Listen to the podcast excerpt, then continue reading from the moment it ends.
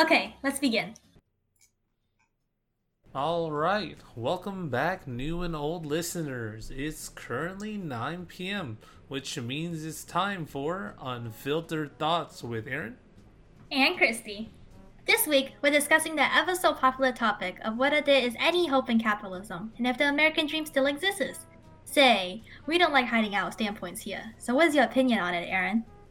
Well, my opinion on it is that capitalism used to work, but the rich have manipulated it to where it only benefits them. Same here. I think capitalism works, but only for the lucky few. However, I think capitalism was a flawed system to begin with, not just the rich manipulating it. But before we get into why we think the way we do, what is capitalism? Capitalism is an economic system where the government doesn't get involved with the economy and essentially a free market exists. It was developed by Adam Smith, and a point I found interesting was how he believed the rich would distribute wealth back down to the poor in exchange for honor. This kind of sounds like trickle down economics, which we all know doesn't work. What an easy to remember name. The guy seems a little too idealistic, though. A bit. He had this idea of the invisible hand, which I found quite dumb because it seems sort of like believing in God, but no shade at Christians. Agreed. For context, the invisible hand was basically believing things will work out if we just leave it alone, which, as we know, isn't encouraged in this day and age. Yeah, on top of that, a major downside of capitalism is wealth inequality. With capitalism, the poor tend to get poorer and the rich get richer. This can be seen in history from the Industrial Revolution to modern day Hong Kong, where some people live in cages due to how poor they are, while others live in these huge luxurious mansions.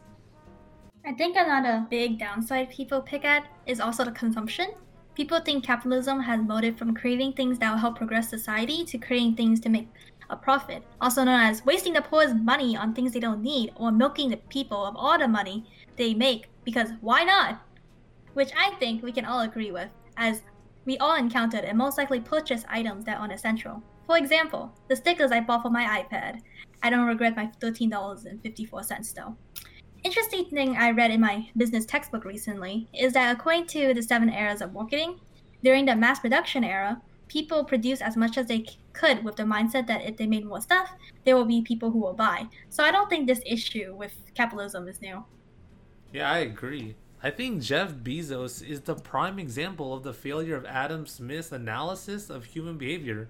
Bezos basically owns a pseudo monopoly and can afford to pay his workers more, but he just chooses not to. Oh, Jeff. Anyways, we've been discussing capitalism and its failures a lot, but how does the American dream play into this? Well, the American dream is the belief you can achieve anything you want if you work through the eve and keep pushing through like sand through a sieve. We aren't poets here. Or rappers. Anyways, the American dream is essentially the child of capitalism. It's the idea that with hard work, anything is possible. In theory, this dream should strive in capitalism, but nowadays it's only for the lucky few. And before we continue, we can all agree that success is heavily reliant on luck. In fact, if anyone wants a good read on how small trivial things like the month you're born in or the race you're born as can affect your chances at success, check out Outliers by Malcolm Gladwell. I read it in AP Lang and it was actually entertaining. Yep, definitely a good read. Speaking of that, the American dream also brings in a lot of immigrants seeking a better life here. However, they arrive to empty promises. Most people seek the American dream to improve them and their children's life, but when they arrive, they are usually poor and educated, which makes it very hard to rise and succeed here. And that's why I think it used to work before the rich manipulated it. But it's less the rich manipulating and more the results of capitalism. When capitalism is new, everyone was around the same, and it was fair game. But as it goes on, capitalism enables some people to get wealthier than others, and some businesses to grow bigger than others. Succeeding in the environment gets harder and harder, yet as time goes by, the hope in the American dream becomes bigger and bigger. Yeah, I can see what you mean. You know, maybe there's a reason it's called the American dream and not the American success. Also, a point of the matter is Maslow's hierarchy of needs. According to Maslow, certain needs have to be fulfilled before we can focus on our less important ones. For example, we tend to want food and shelter before fulfilling our true dreams. People want what the American dream gives them, which is the top of the hierarchy of needs, aka self actualization. But to get there, they have to first accomplish all their other needs. The American dream emphasizes the top needs, making people desire it more. This can also be seen by priorities in rich and poor countries. If you don't know if there's food on the table the following day, the last thing you'll think about is finding true love. That's sad. But the lack of the American dream doesn't just end at capitalism's failure. We all are a player of luck, but some of us have other obstacles. One of them includes access to higher education. Higher education plays a large role in the American dream and nowadays has become less and less accessible.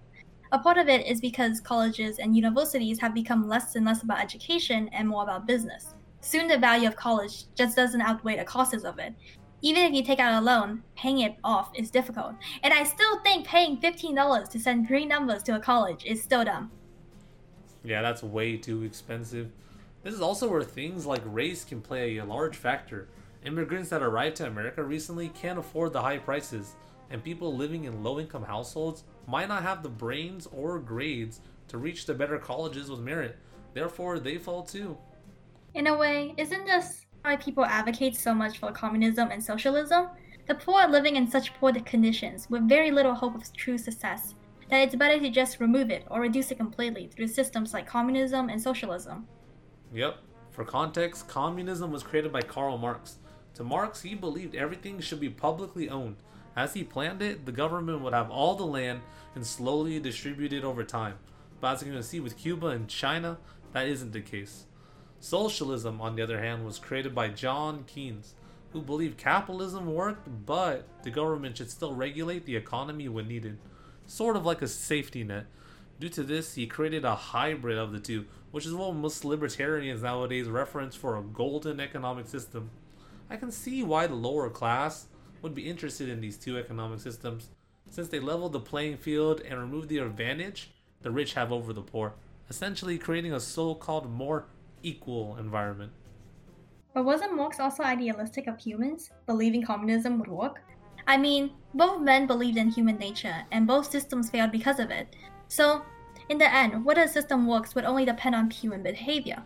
In the case of capitalism, it's flawed because people tend to not be as Smith believes, which led capitalism to only working for the lucky few, as only a few can rise in the environment made by capitalism, and therefore reducing the American dream to a mere legend or as the title says, a dream.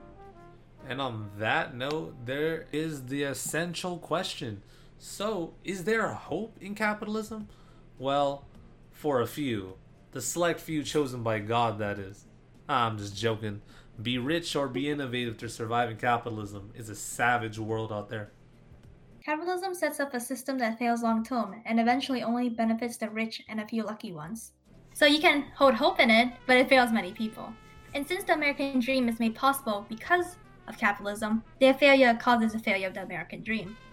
And on that note, that's it for tonight's session on the American dream and capitalism.